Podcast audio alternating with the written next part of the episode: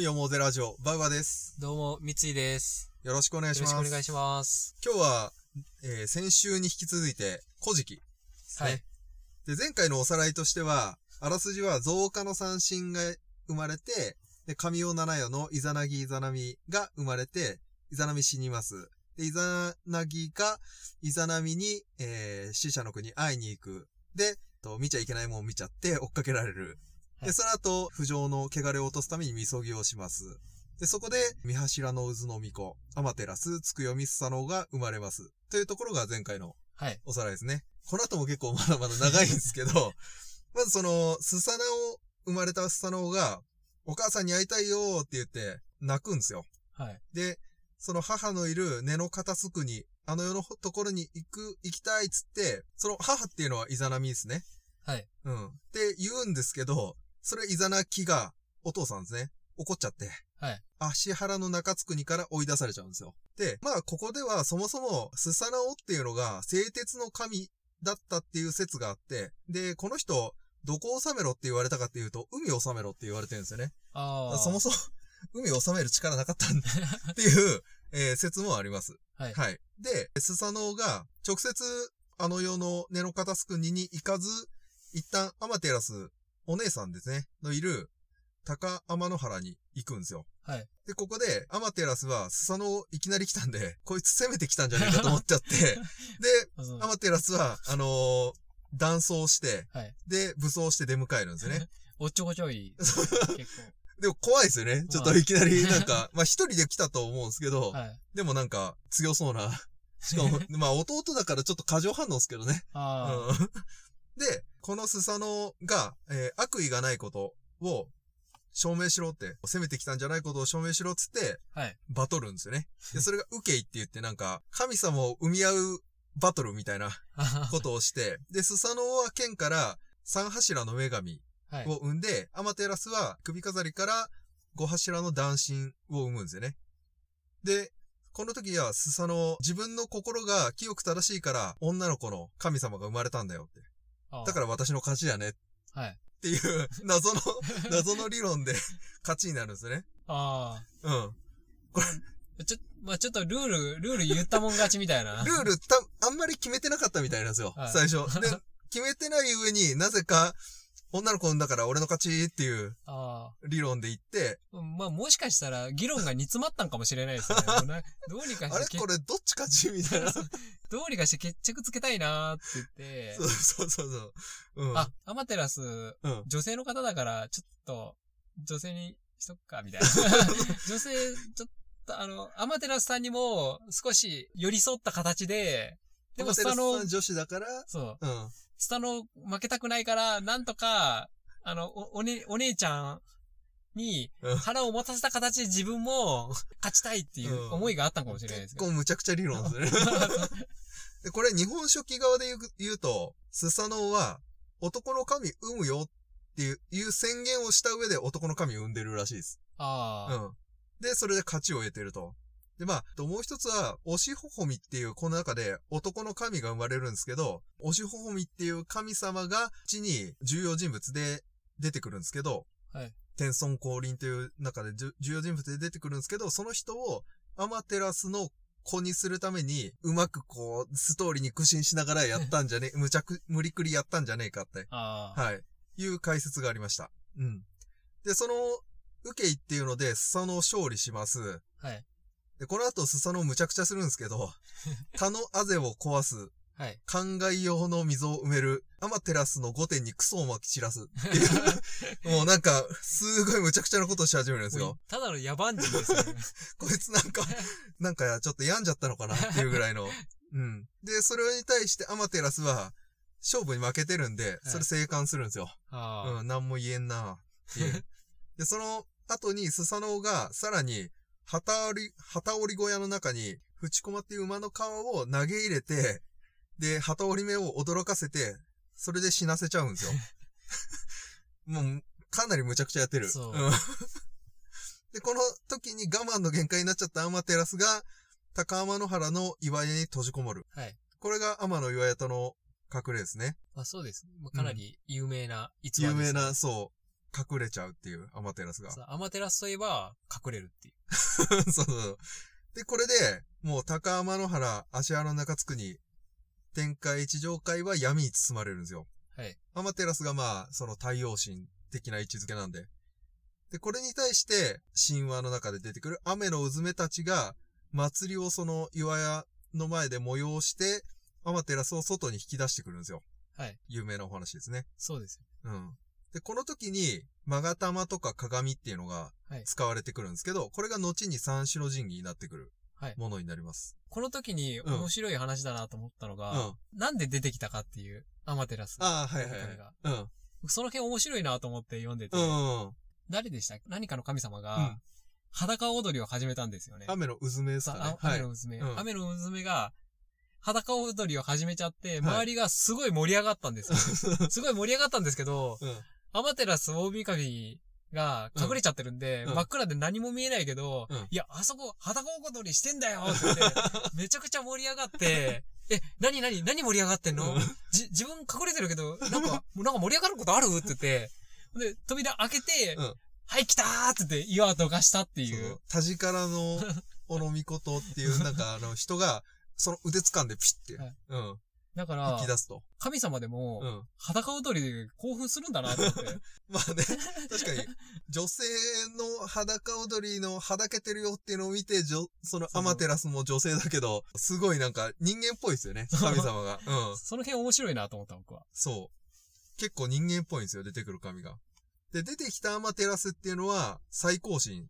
はい。でも、その後スサノを追放されちゃうんですけど、その最高神になったアマテラスに。はい。で、まあこれは、アマテラスが一旦その岩縁に閉じこもったことで、これを死と考えて、死を通過儀礼として経ることで、アマテラスが最高神に生まれ変わったんじゃないかっていうような、なんかよく神話の中に出てくる通過儀礼として解説されてました。で、スサノオは追放された後に、出雲の国に降り立って、でそこで老夫婦に出会うんですよ。はい。で、老夫婦の間に若い娘がいて、その娘さんは串灘姫と言うんですけど、この串灘姫は、その日か、その日に、ヤマタのオロチに差し出さなきゃいけないはい。娘だったと。で、その、この老夫婦には8人娘がいたんですけど、その8人目だという話を聞いて、そのヤマタのオロチを倒そうっていうのを約束するんですよね、スサノオが。スサノオは倒すためにまず、串灘姫をめとって、で、老夫婦に酒樽を8つ準備させる。先にめとるんかいって感じですけど。とりあえず結婚はしたかった。うんそう、結婚して、うん。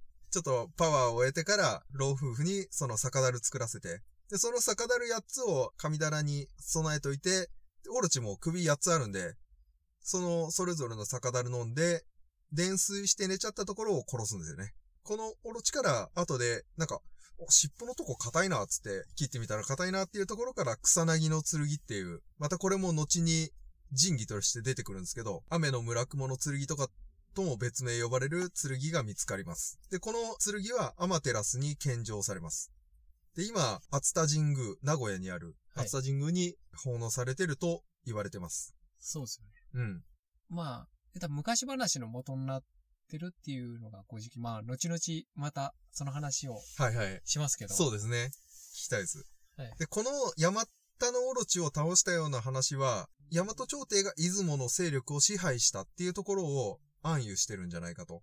はい。ヤマタのオロチっていうのがまあ出雲勢力として、で、それをスサノオっていうヤマト朝廷が退治したっていうのを示唆してるんじゃないかっていう解説がはい。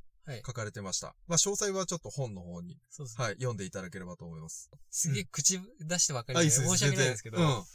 あの、もう一説あるんですよね、これ。おー、そうなんですか。それが普通に言ったら治水工事の名人がいて、うん。言ったらヤマタノオロチって、あの、うん川だったんですよね。うーん。だから、洪水とか起きて大変なところを治水工事でなんとか収めた。うん。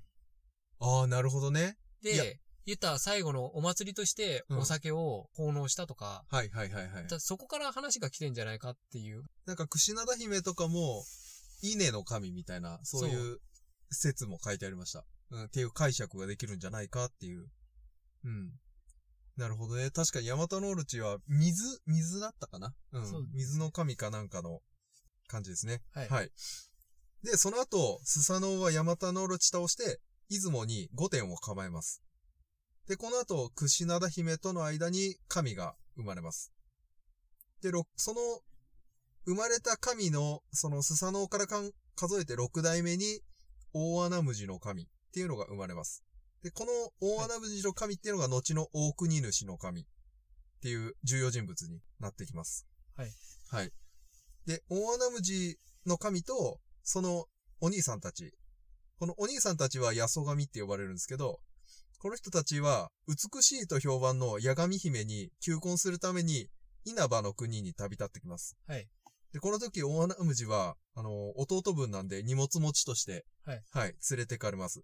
で、ここで展開してくるのが、稲葉の白ウサギっていう昔話の。昔話、そうそうですね。で、稲葉の白ウサギのストーリーとしては、ウサギが沖ノ島から海を渡るとき、ウサギ族とワニ族どっちが多いか数えようぜっていう風に騙して、ワニを一列に並ばせて、で、そのワニを、の背中を踏みつけながら、飛びながら数えてって、えー行くんですけど、途中でワニにバレて皮を剥がれるというストーリーですね。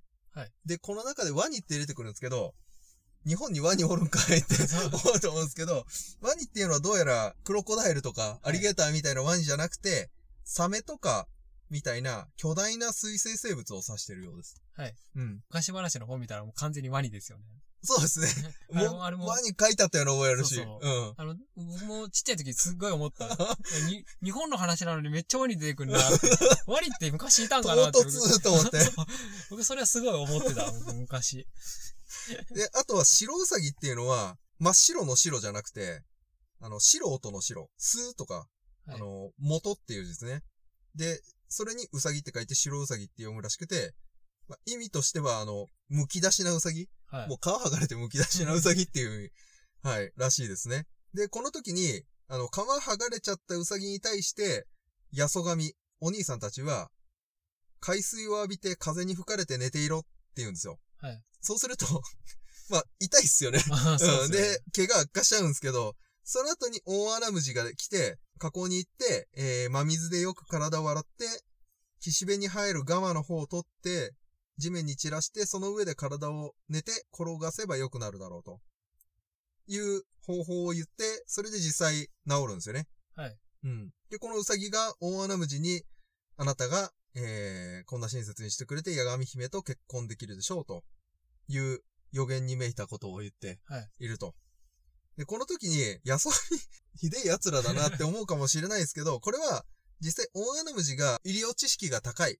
で逆に安みは医療知識が少なかったっていうような、実際考えてみると、その時の治療法としては、ものによっては海水でこう、傷を消毒するとかは、いいことなんで、はい。ちょっと処方が間違ってたような、うん、形の考えもあります。うん。あまあ、昔の医学っていうのがうん、完全に間違ってたっていうパターンもいっぱいありますしね、今が。そうですね。100年前とかでうも。ん。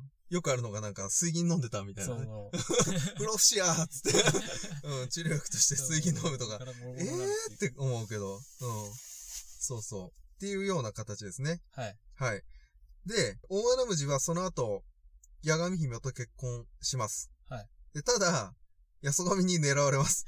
あいつ、俺らを差し置いて、結婚しやがって、って。狙われるだけじゃなくて、実際何回か殺されて、で、その都度、生き返らせてもらって、で、最終的に、根の片すくに、あの世に逃げる。で、その逃げ込んだ時に、スサノオの娘、スセリビメに、一目惚れして結婚します。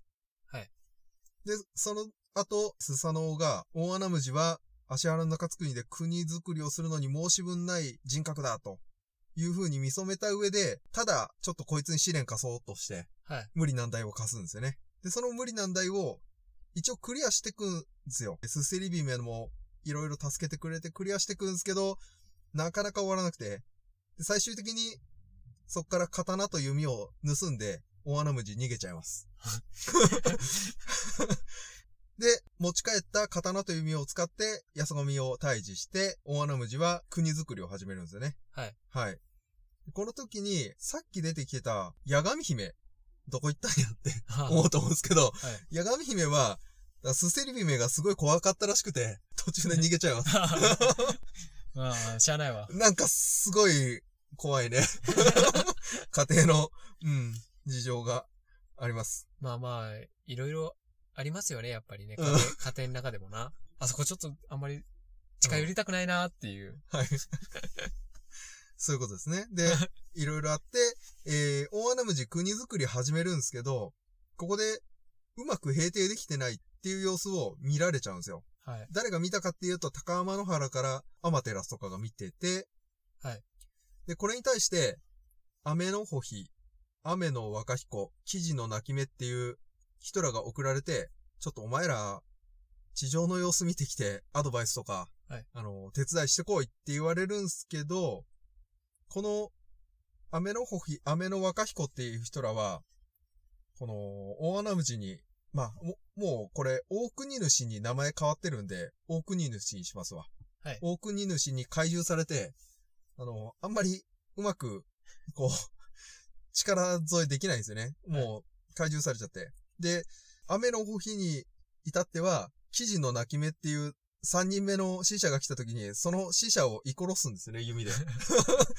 マジかよって思うんですけど、で、居殺した後に、その居殺した矢を、高見結日っていう人が高天の原で拾って、で、その矢を投げ返すんですよ。あの、悪い、もしあいつが悪いことを思って悪事を働いたんなら、この矢よ当たれっていうような形で投げ返すと、実際にこれ、雨の日に当たって死んじゃうんですよね。はい。うん。なんかすげえ、すげえ、北斗の剣みたいな。あの、西真空派みたいなはい投げ返して、うん、死ぬっていうストーリーがあります。はい。僕あの、うん。この話僕最初見た時にうん面白いなと思ったのが、うん。神様って、うん。言うたら展開からうん地上ってあんまり見えてないんだなっていう。そうですね。た確かその、死者を送ってるぐらいですね。あの、上からうん。ぼんやりとしか見えないとか、そんな記述とかだったんですよね、確かう。ん。で、状況がわからんから、うん。使いやって、うん怪獣されてもわからんって、もうあの、結果だけ、うん。結果知って、えー、そんなことあったの？って、ね。で、もう、もう見えないからとりあえず弓投げちゃえみたいな、っうん。て思って、はいということは、その、神社あるじゃないですか。ああ、はいはい。うん。だ神社で願い事をするときに、あんまり聞いてないっていうか、うん。でうん。うんあの、、で、まあちょっと話それるんですけど、いい。そもそも、はい。神社って何するところかっていうと、うん。あれ努力目標を言うところなんですよ。うん。だからお願いするところじゃなくて、うん。自分はこうなりたいので、うんもしか見ていたら、うん。お手伝いしていただければありがたいですっていううんことを言いに行く場所なんですよ。はい。っていうのを今、今の話でうん。結びつくなと思って。うあんまり展開から地上見えてないぼやっので、としたね。そうなんですよ。うんだから、まあ、努力目標を言って、もし見えてたら、うん力貸してくれたらありがたいですみたいうんな。うんうん。だから理にかなってんなって。ああ、そういう、確かに解釈できるんですね。そううん。そう僕は思った。うん。そもそもあの、えーっとね、伊勢神宮っはい。て、その、個人的な願いをするところじゃないっていう、らしいですね。うん。なんか、世界平和とか祈るぐらいの、はいうん。祈りじゃないとっていう。まあ、まあそうですよね。うん。あの、会社でもう、ん社長に向かって、うん。あの、すげえ個人的な話しても、うん何言ってんのって言われますもんね、正直。でも社長に会ったら、この会社もっと大きくしたいんですよって言って、そうかーって言って、それ、それでなんか、目止まったらちょっと引き上げてくれるみたいな。はいはいはい。そういうことですよね、多分ね。うん、うん、うん、うん。そういうことかわからんけど。そういうことかわかんないけど、まあ、なんとなくぼやっとしか見えてないっていうのは確かにここで表現されてますよね。そうなんですよ。うん。毎回毎回死者を送ってるんで。そう。うん。で、この大国主、この後に、結局国取られちゃうんですけど、その国取られる、まあ、譲るって形ですね。大国主が国を譲るときは、その、その後に高天の原から竹見和地が送られてきて、で、その竹見和地がアマテラスから言ってて、国譲ってほしいよっていう話をしたときに、どうやったら譲るかっていう中の話で、大国主の子供の竹見中田と力比べして、で、その結果、竹見和地が勝つので、国が譲られる。アマテラスの、その高天の原に譲られるという形になります。で、大国主は存在に扱われるわけじゃなくて、御殿を作って祀られる形ではい、譲られます。で、この後に、アマテラスから、ほのににぎの一行が地上に送られて、で、国が作られていきます。ほのニニギ一行が送られたのが、天孫降臨というよく語られるんですけど、でこの先導をしていくのがサルタピコ。ほのニニギ一行にアマテラスが渡したのが三種の神器。はいで、この三種の神器の中にアマテラスの力が込められてますね。で、ホノニニギが、この花咲夜姫という方をめとって、この美しい方なんですけど、ただ、この時に、この花咲夜姫の姉がいて、岩永姫っていう人がいるんですけど、この人はめとらないんですよ。で、見た目がなんかよろしくないっていう 理由でめとらないんですけど、はいで、この岩永姫っていうのが、めとらないと長寿になれないよとはい。いう言い方をされてて、めとらなかったせいで、天皇っていうのはもう寿命が有限になっちゃうんですよね。神様のその寿命的なアドバンテージがなくなっちゃうっていう形か。はい。になります。で、このほのににぎの子供たちとして、海幸山幸という方が生まれて、その山幸が、えー、豊玉姫と結婚して、で、その豊玉姫の子供のさらに子供、孫ですね。孫として、カムヤマと言われびこの御事。で、この人が後の初代神武天皇ですね。はいになってくる。まあ、実際に言うと結構もっとその後書かれてるんですけど、とりあえず天皇がここで初代生まれたので、はいここまでが、えー一旦古事記のストーリーっていう形になってきます。はいうん。まあ、あとは、あの、物好きな人が続き読んでいく。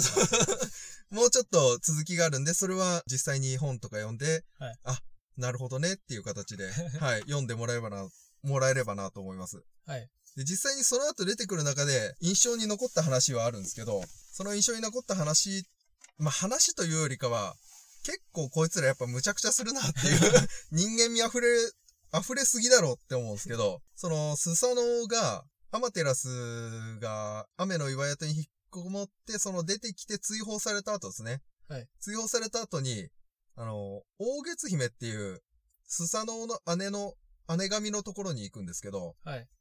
その時に、大月姫、スサノオをもてなすために、自分の鼻や口、尻から様々な食べ物を取り出して、もてなすんですよ。まあ、そのもてなし方もどうなのって感じだけど、よくわかんないですよくわかん 何言ってんのかな。